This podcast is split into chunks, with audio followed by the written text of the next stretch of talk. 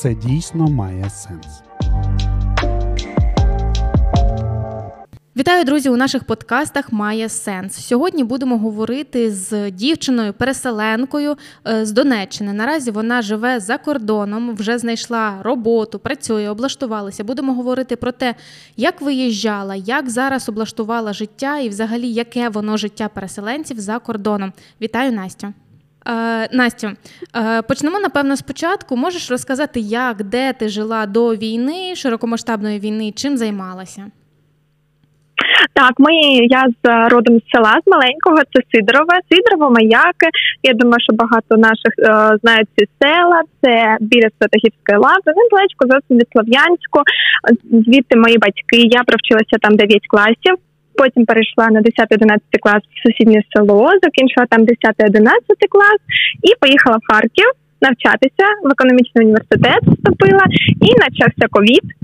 Потім е, я приїхала назад до Слов'янську. Е, коли переїхала до Слов'янську, почала займатися бровами. Я майстер бровіт. То ми з хлопцем облаштувалися там. Ми мали там квартиру. Е, я була адміністратором ще в нашій піцерії Омномном і працювала в студії на двох роботах. То ми жили там, на по діти батькам в село, і в одне, і в Маякі, і в друге в Сидорово. От е, і в принципі так ми прожили два роки.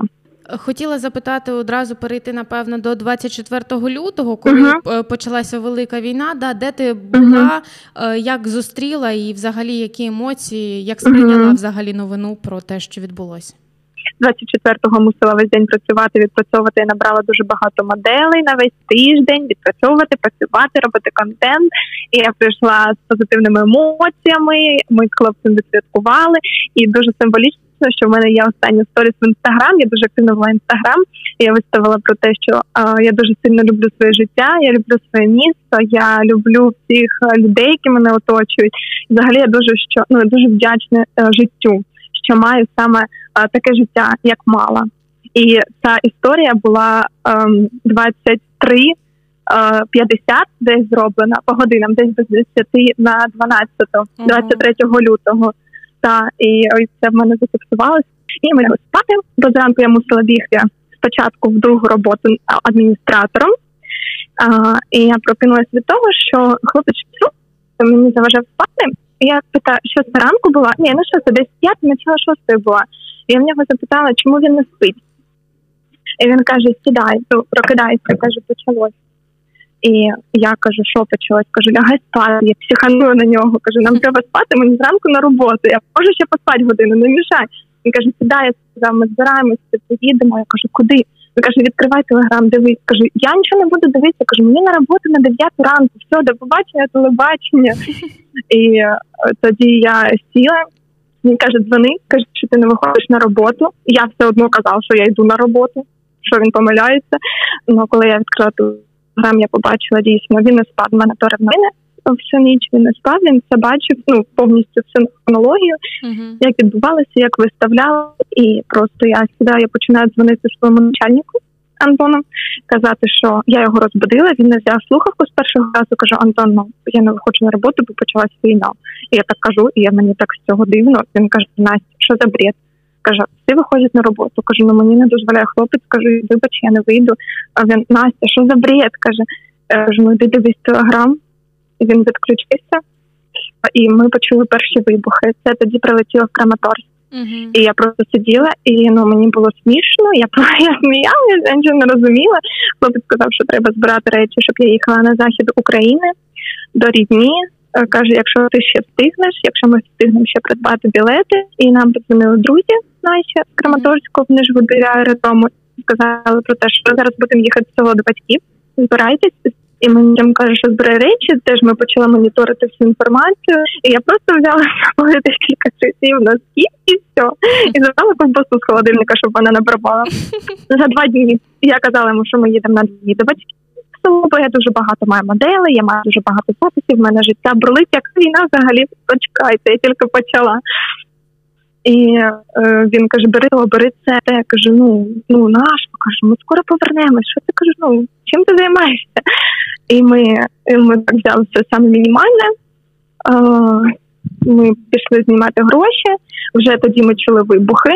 Вже всі люди були зі Слов'янськ, тоді був вже з спалаган, вже всі стояли на дуже сильні черги були в автомат, ну щоб зняти гроші. Угу. Але ну зняли, ми поїхали до батьків. Він до цього більш серйозно поставився. Додому ми їхали, він затарився, він купив дуже багато продуктів, а, свічки, зажигалки, спічки, це все він купив. Хоча я сміялася з нього. Я кажу, ну ти дурний просто. Кажу, ти такий панікюр. Ну коротше, ми виїхали в перший день до батьків. Ми сиділи там. І в принципі ми просиділи так два місяці. Ми були то в його батьків, то в моїх батьків по тижню тиждень там, тиждень там. В принципі, було нормально, возили продукти, все. Ми ходили гуляти ввечері. Ну гуляли з друзями, ходили, все було добре, нормально. В селищах, Наче... тоді, бу... в селищах тоді було спокійно? Так, так, було спокійно, реально було спокійно. І коли а, йшла мова про те, що може все-таки треба виїхати, всі з того сміялися, казали, що дурні, особливо батьки. Батьки дуже так погано до того не серйозно поставились, коли я подзвонила батькам 24 лютого і сказала, ну в сьомій ранку вже тоді, що ми їдемо до них, бо почалась війна. Вони сказали, діти, ви що здуріли? Кажу, що за бред? Кажу, їдьте, звісно, кажу, ну це все типа фігня, це не погано.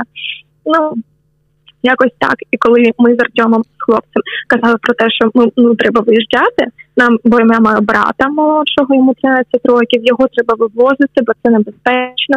І батьки до цього ну вони вважали, що це що ми не мусимо виїжджати. Це бред. І так ми прожили два місяці, і вже останні десь тижні, два-три ми сиділи в підвалах, бо було дуже голосно, бо біля нас Красний Ліман було дуже гучно, і за рахунок того нам приходилось сидіти а, там. Ми сиділи в підвалах кілька днів самольоти, які залітали, чи вертольоти, чи самольоти, я не знаю, що це було. Це вже були не наші, uh-huh. які залітали, відбомбили і улітали. І я в сусіднє село заїхали військові Богородичне uh-huh. і сказали, прийшли Богородичне і сказали військові про те, що типу всі мусять виїхати, бо тут нічого не лишиться. І е, вже тоді я надавила на маму і сказала, що нам просто було куди їхати. Нас на захід України кликали мамини подружки, друзі, знайомі, ну то мали куди їхати. Uh-huh. І вже тоді нам сказали: ну я сказала мамі, що ми мусимо, нам треба виїхати, і вона погодилась. Вона ми взяли з собою двоюрідну сестру. Виїхала я, мама і брат. Ну і наша двоюрідна сестра. Uh-huh. Ми поїхали. Але коли ми поїхали, на наступний день прилетіла в Краматорськ на е, вокзал а ми з цього вокзалу виїхали за день. Тобто ми мусили їхати на наступний день, але так сталося, що ну ми поїхали швидше. Ми виїхали і наступний день це сталося. Страшно. Ну тобто, ну після цього, після всіх цих ситуацій, я реально можу сказати, що Бог існує. А, Тобто, по факту, uh реально таке співпадіння сильне було, що ось ви реально мали їхати у той день з Краматорська, да, коли його обстріляли. Так, так сталося, що ми поїхали раніше, бо ми пішли з новим магазину, нам збили щось. Тобто ПВО спрацювало, чи що це було, нам збили, і ми всі дуже сильно злякалися. Ми реально тоді пересерлися і прийняли рішення їхати зранку. Це було вже після обід, а і ну це сталося, щось збили над нами. Ми це все бачили, ми це все чули, і ну мама вирішила не тато, мама вирішила, що нас треба вивозити. І ми просто знайшли спосіб, як виїхати зранку. І ми поїхали. Зібралися буквально декілька годин і все. І ми виїхали тоді. Це було так зворушливо. Ми сідали на потяг. Ми мусили бути там в один час, але по нас машина приїхала з села, щоб нас довести до Краматорську, приїхала набагато раніше, за три години раніше, тобто набагато. І ми так ще сварилися, що ми не встигли дозбиратися, що нам так це незручно. А вони отак приїхали. Потім думали, ладно, це їмо. Ми приїжджаємо. Ми заходимо, ми хотіли на вокзалі попрощатися, бо там бабуся, а там а, ну багато родичів, і з Краматорську вони ще тоді не хотіли виїжджати.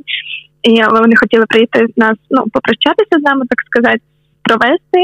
Ми планували ще годину бути на вокзалі, але ми приїжджаємо, і наші родичі е, ми їдемо з машини, і нам вони кричать швидше, швидше потяг відправляється. Типу чекають вас. Ми попросили почекати. Ну тоді ж це не було по рейсу, uh-huh, да, да. що час час відправлялися. І ми просто на вокзал, і ми останні відбігаємо потяг, і він їде просто. І ми сідаємо в потяг, і волонтери, молоді люди, молоді дівчата, хлопці, вони стоять і машуть в білих оцих рубашках своїх. Uh-huh. Вони стоять і машуть нам рукою, коли відправляють в потяг. І буквально от ну так сталося добре, що ми поїхали цим потягом, бо всі наступні потяги. Наступний потяг він дуже затримався. Був він був переповнений. Наступний ще потяг. Там тоді він дуже довго стояв під обстрілами. А ми доїхали дуже гарно гарно. Ми доїхали. А у нас на одне ліжко було дві людини. Хоча в той час виїжджали, там було просто і по 30 чоловік. Ми виїхали дуже класно. У нас було все вісім людей в купе. uh Ну тобто ми доїхали зручно. uh Тобто, все реально спалося, наче від Бог. Я по іншому сказати не можу. І ми тоді виїхали на захід України в Івано-Франківську область. Ми просиділи там місяць, і тоді вже прийняли рішення з мамою їхати в Чехію. Ми зараз знаходимося в Чехії, в Ліберці. А колись вона їздила сюди на заробітки на два два рази їздила, то в неї були вже знайомі, які могли сказати нам, що буде робота, і ми за це поїхали, бо село, в якому ми були, там роботи не було. Якби там сидіти просто так у знайомих, ну у рідних дуже довго ми не хотіли, бо ми розуміли, що їм теж важко фінансів у нас не було. Єдине, що нам допомогло в той час, це волонтери і наша держава. На що е, ми мали дуже великий подив. Ну ми дуже здивувалися, тому вона реально тоді тоді витягнула просто наша держава і волонтери сильно допомагали харчами. Нам допомагала так як і держава, бо нам давали виплати. Uh-huh. І вони нас реально за ці виплати жили. І дуже допомогло селище. Вони просто приїжджали, привозили мішки з картоплею, привозили макарони, у кого що було, хтось закривачку, і ми реально просто плакали. Ми просто з вами дивилися, ми були в шоці, наскільки це об'єднано, і наскільки це не пропаганда, наскільки це не просто історія з телевізора, знаєте, не історія з інтернету, а що спілкується з нами. І це люди нам несуть. Ну просто реально я зараз кажу, і в мене біжуть мурашки бо ми чужі для них, для тих людей. А вони знали, що в тому тому домі живуть біженці. Вони збиралися сусідами, приносили, і ми казали, що ми хочемо вам допомогти. Можливо, на городі десь треба допомога, бо це село. Можливо, по господарству. Вони там ніякали, ні, ви що, ви що. Ось такі приклади вони доводять, що у нас е, дійсно такі добрі люди є, і що їх настільки багато, і не обов'язково там бути комусь там родичем або мати якісь однакові погляди на життя, що тобі в будь-якому випадку допоможуть. Ось прям так, дуже наш народ, і це викликає гордість. Чесно, це просто викликає гордість бути українцем, українкою.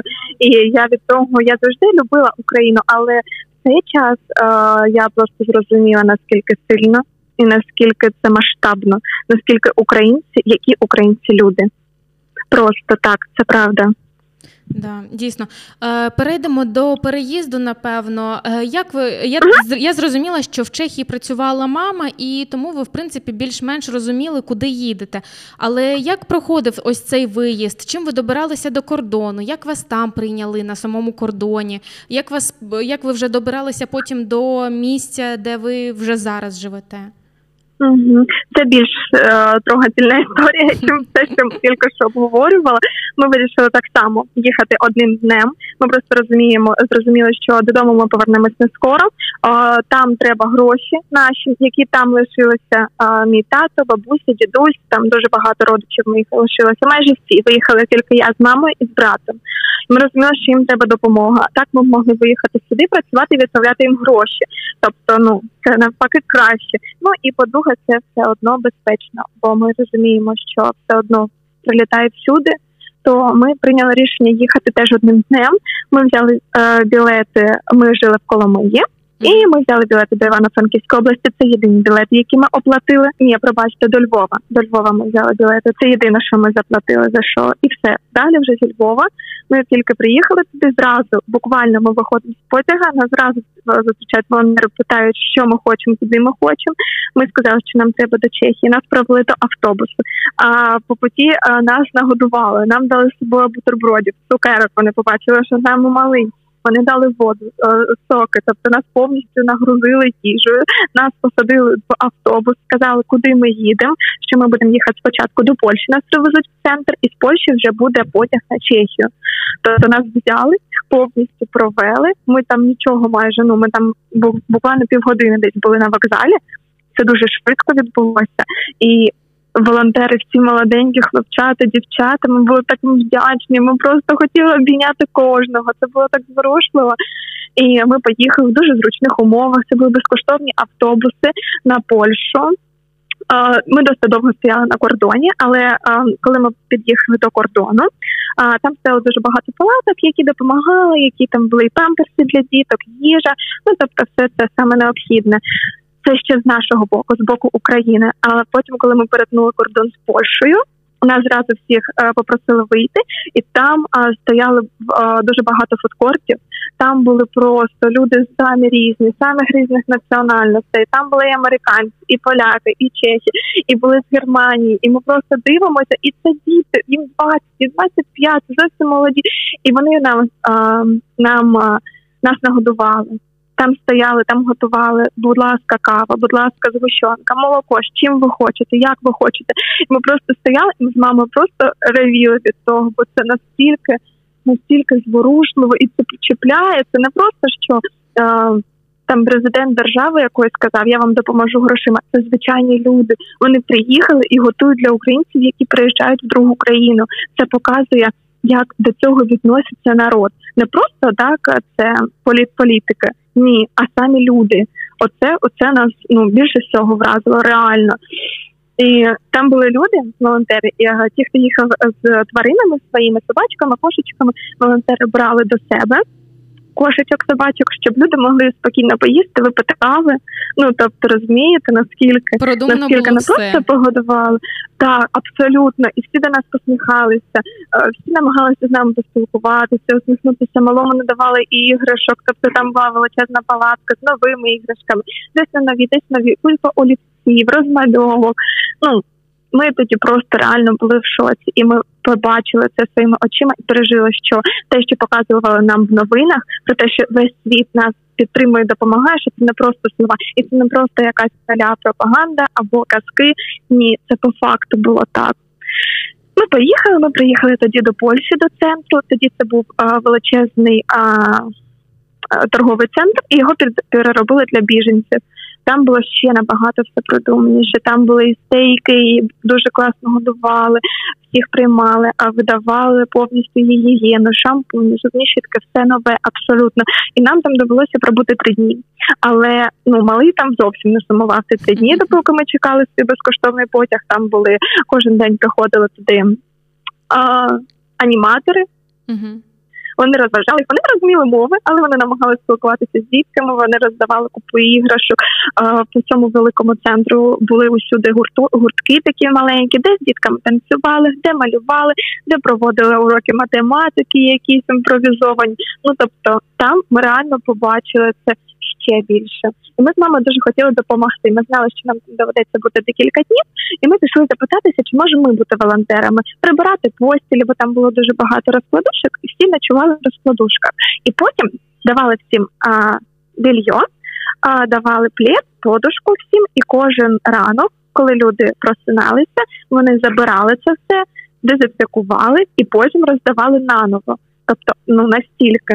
Ми хотіли допомогти. Ми розуміли, що люди приїхали сюди, вони допомагають, і ми теж хотіли, але нас не взяли. Нам сказали, що треба мінімум бути тижня. Як якщо ти там будеш тиждень у центрі, то тебе можуть взяти як волонтером. Ні, ну вибач. Угу. А ось е, в Чехії ви їхали вже з метою працювати. Тобто, е, ти кажеш, що у мами були знайомі. Тобто, ви вже знали, що ви будете е, чим ви будете займатися, де жити? Так, да, ми їхали. У нас були тут знайомі і. Вона це була агентура е, знайомі, і мама запитала, чи буде робота. Вони зразу нас взяли.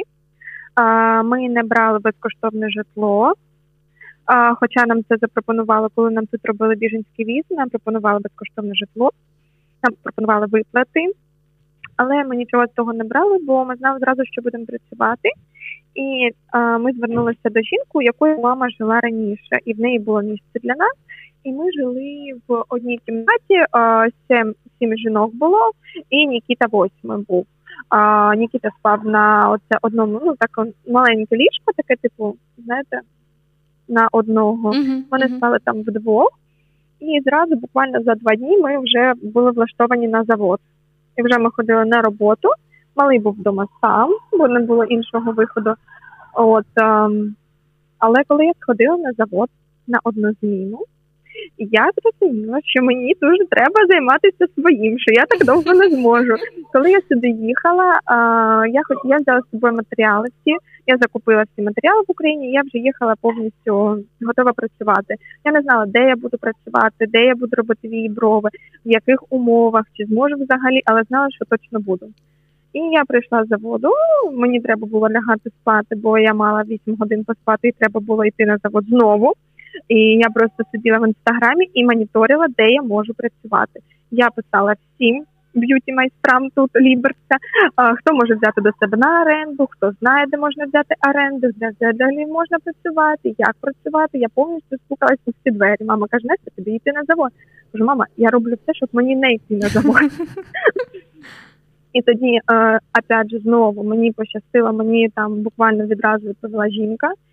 Мірослава і сказала, що вона може мені дещо запропонувати, але я можу подивитися, що це буде. Вона дала адресу і запропонувала зустрітися. І я по картам, не знаючи мови, не знаючи нічого, намагалася знайти, але все одно я знайшла цю студію. Я прийшла це українка. Я знайшла цю студію. Це жінка українка. Вона вже тут 9 років. Вона тримає студію. Вона дуже захотіла допомогти, так як ну переселенця. Вона а, допомагає в принципі діткам. Вона запропонувала працювати в неї на оренді. Вона сказала, що перші місяці можу працювати в неї безкоштовно, що я не можу нічого їй платити. Вона дала дуже цінну інформацію. Ну реально мені дуже дуже мене врятувала. По перше, ця студія дуже поряд до мого будинку, де ми живемо наразі. По-друге, вона а, не шкодує інформацію. Я можу запитатися в неї про що про будь-що. Тобто, дуже вона допомагає, що там стосовно житла, що стосовно документів. Тобто, така людина ну мені mm-hmm. пощастила її зустріти. І наразі я працювала зараз. Ми тут вже четвертий місяць, це місяці там трошки з хвостиком. Ми тут. Я працювала на заводі, і після заводу зразу бігла в студію працювати. Паралельно. Спочатку Паралельно так я це з'єднувала, шукала дівчат, українок. Зараз це мої клієнти, це україночка. Е, Я можу переходити і на чеську, на чеських клієнтів, але допоки що мені дуже приємно працювати з українками. Дуже важко було почати працювати в інстаграм, якось шукати клієнтів, тому що було дуже сильно соромно. Було дуже соромно через те, що мої там сидять без світла, без їжі, а я тут живу спокійно, тихо. І я розуміла, що це неправильно, цього не мусить бути, але розуміти це одне, а відчувати друге. Тому ну мені досить треба було багато часу, щоб зрозуміти, що якщо я буду тут працювати, то це буде велика допомога і для них, бо я буду мати фінансову стабільність, я зможу їм допомогти в будь-якому випадку. Тому я себе ну пересилювала, переламувала, перевчала, так сказати, і зараз вже я маю, е, я пішла вже з заводу і вже я працюю лише в студії. Угу. От. Комплекс вижившого він такий, він багато кого наздогнав, врешті-решт. Е, стосовно а, сім'ї, яка залишилася в Україні, вони угу. залишилися там, на Донеччині. Так, вони, на жаль, залишилися там. Ми дуже багато прикладали сил, щоб їх вивезти. Ми дуже сильно хотіли, ми наполягали, ми просили, ми знаходили волонтерів. Дуже багато від відкликались на наші просьби. Ми знаходили і машини броньовані, які могли їх вивезти. Ми знаходили квартири, куди їх вивезти, але вони не погодились. Я дуже це не підтримую. Я розумію, що вони а, заважають тим, що вони знаходяться там нашим військовим, тому що вони мусять військові наші переглядати назад, дивитися, а як ці мирні. Вони до них привозять кожен тиждень гуманітарку. Це реально по факту привозять добру гуманітарну допомогу. А, Про них не забувають. В селі лишилося 50-70 чоловік, десь які не виїхали. Їм привозять. А, Дуже багато сюжетів випускають про саме наше село. Це наші села. Вони дуже близько знаходяться один до одного. От е, я розумію, що вони витрачають сили військові, які б могли витратити да, на інше. Я розумію, що вони не мусять там лишатися. Перш за все, вони е, ну ризикують своїм життям. Це саме головне для мене. Мгм. По-друге, що вони заважають військовим. Це не вони там не мусять бути. Їх попросили виїхати, і наша держава зробила все для того, щоб вивезти. Складалися списки, питали, хто хоче виїхати, просили виїжджати. Ну тобто, наші, що стосовно від держави, вони зробили все. Я розумію, що це могли бути, куди б їх вивезли, так це не ідеальні умови, але це війна. І ніхто тобі не каже, що ти поїдеш в краще життя. Просто тобі намагаються врятувати тебе і твою своє життя. Ну і все. Які умови, це вже не важливо. Просто цей час ти мусиш десь перебути, десь перечекати. Якщо ти не можеш бути нічим корисним, то ти мусиш виїхати. Це моя позиція така, і не заважати. Ну тобто, всім важко. Всім важко зараз. І те, що ти будеш жити в поганих умовах, це не біда. Це ну це так. І ми це намагалися пояснити, але ну, бабусь, дідуся, тато, вони прийняли рішення лишитися там. Там ще лишаються діти, це наші брати, сестри, а там сестричка одній а, сім років, вісім, вже вісім, от нещодавно було день народження в Мгм. минулому місяці. А братику там а, 11 років, тобто дітки, вони сидять там, вони це все чують, вони це все бачать. А, в нас же нема пса, а, його вбило осколком, в нас же нема сусідського будинку, туди було ну, пряме попадання, в нас нема сусідів, бо вони виходили, курили, і від осколку вони померли. Він помер чоловік. Бабусина подружка всього життя загинула. Вона вийшла на город копати картоплю і а, був прильот. Ну тобто, це не історії, якісь десь там щось. Це а, наші сусіди, наші знайомі, з якими ми прожили все життя. Так, і на жаль, мені дуже шкода, що саме моя сім'я, ну але так сталося, вони не хочуть виїжджати і вони лишаються там. Ми маємо з ними зв'язок десь раз в день або там раз в два дні вони виходять на дві хвилинки, кажуть, що ми живі здорові, в нас все добре. Ну якось так. Там зараз дуже Продукти небезпечно, треба. правильно? Так, Наскільки я так, знаю. там зараз дуже небезпечно кожен день. Там було два тижні тому, де ну десь тиждень тому. Два тижні було спокійно відносно. Вони копали картоплю, вони закривали варення, не дивлячись на те, що там вже три місяці нема світла. Як Я не знаю, зазвичай люблять люди зробили. робити у селищах, це обов'язково. Город, ну, навіть війна не може Так. заважати. Розумієте, ми просто тут не спимо, тому що ми розуміємо, що в нас є група Вайбері, і там два села. І там, хто знає яку інформацію, дають цю інформацію, пишуть. І ми просто відкриваємо Вайбер зранку і дивимося, загинув той. Відкриваємо, загинув той. І кожен ранок, коли ти прокидаєшся, береш телефон в руки, і ти боїшся брати Вайбер. Ти їдеш і тебе пілікає Вайбер, і тобі страшно його відкрити, бо ти знаєш, що пишуть в цій групі. Ти відкриваєш просто з трясущимися руками і дивишся, хто цей раз. І кожен раз ти можеш опинитися там, твої близькі. Ви розумієте, це ну це 100%. Типу, це може бути це діло случая. Може прилетіти в будь-який час, будь-яку частину. А вони ще сидять не в погрібі. Ну, у нас немає такого, просто будинок. Мгм. Просто звичайний будинок і все. Ну тобто вони, вони прийняли це рішення. Дуже важко з цим жити, коли ти прокидаєшся і ти не знаєш, чи живі вони, чи ні. І ти намагаєшся знайти- якийсь зв'язок з ними. А потім ти знаходиш зв'язок, і вони кажуть, алло, у нас все добре, ми картоплю закопали. Ну я думаю, що люди просто не розуміють. Що люди просто не розуміють а, цю опасність. Я думаю, що мені ну, мозги просто блокують, блокуються, і вони не можуть а, розсудительно ставити, ну, ставитись до того. Мгм. Вони просто не розуміють, вони не бачать цього, всю, всю небезпеку. Бо коли ми згадуємо себе два місяці, ну, ці два місяці, коли ми там сиділи, і мама каже, як так, що ми не виїхали раніше. Ми, ми теж тоді не бачили цю небезпеку. Розумієте, зараз, коли ми думаємо, як ми там жили два місяці, ми в шоці з себе. Ми реально з себе в шоці, бо люди по-різному мислять. Ну реально їм треба і, і мислити по-іншому, щоб як там виживати. Вони це блокують, це автоматично стається чи ні, я не знаю. Мгм. Ну Ну це точно. А Ну, є можливість їм допомагати. У них там є там залишилось, де брати їжу, де брати медикаменти, чи їм там привозять, да? Ви казали гуманітарну допомогу. Так, їм привозять гуманітарну допомогу. А єдине, що наші знайомі деякі їздять в село, то два рази нас виходило скидати гроші, переводити гроші, щоб хтось в місто Слов'янську десь їх зняв і змогли їм привезти продуктів. Отак от у нас було. Угу. От, а в принципі, по-іншому ні. Будемо сподіватися, що е, все буде добре, тому що ну, максимум, який да, е, можна робити, це вірити. О, та право дорослих людей залишатися. Хоча да, зі всіх сторін зараз наголошують на евакуації, і ось е, так. на твоєму власному досвіді приймають люди дуже тепло. Е, у мене питання до тебе таке, напевно, одне з останніх. Е, чи збираєшся ти облаштовуватися в Чехії далі? Чи якщо будуть новини про закінчення війни, про перемогу, збираєшся повертатися? Я можу сказати так, що я дуже сильно сумую за українським менталітетом. Всі дуже класні українці. Менталітет такого, як українців, більш ніде нема. Всі відкриті, відзивчиві, всі тобі допоможуть, посміхнуться. Тут такого нема. Я дуже сильно сумую за цим. Я б дуже сильно хотіла а, почати в Україні. Я б сильно хотіла бути серед своїх людей, бо тут такого ти не знайдеш. Це факт, це 100%. Тому будемо дивитися, як буде далі. Я розумію, що ми не знаємо, коли закінчиться війна. Ми не можемо того знати.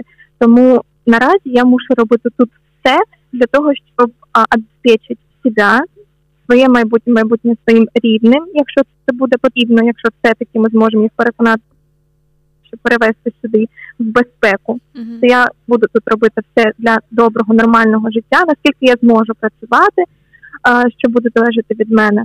Але я думаю, що коли ми побачимо що ми перемогли, то я не зможу тут сидіти. Я думаю, що я не зможу, як би тут в мене не було. Не знаю, як буде, але я просто відчуваю по собі, що я не зможу тут висидіти, що я поїду в Україну. Дякую. В принципі, у мене все по питанням. Дякую, Насті, що поділилася, бо правда дуже щемка така історія і такі моменти.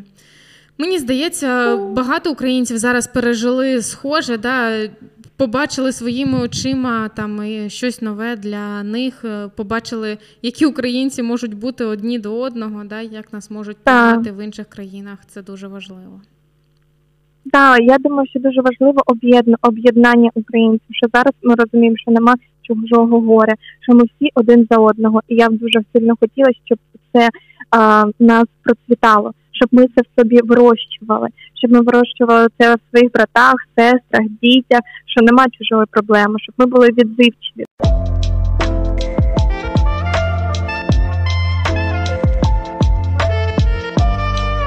Це дійсно має сенс.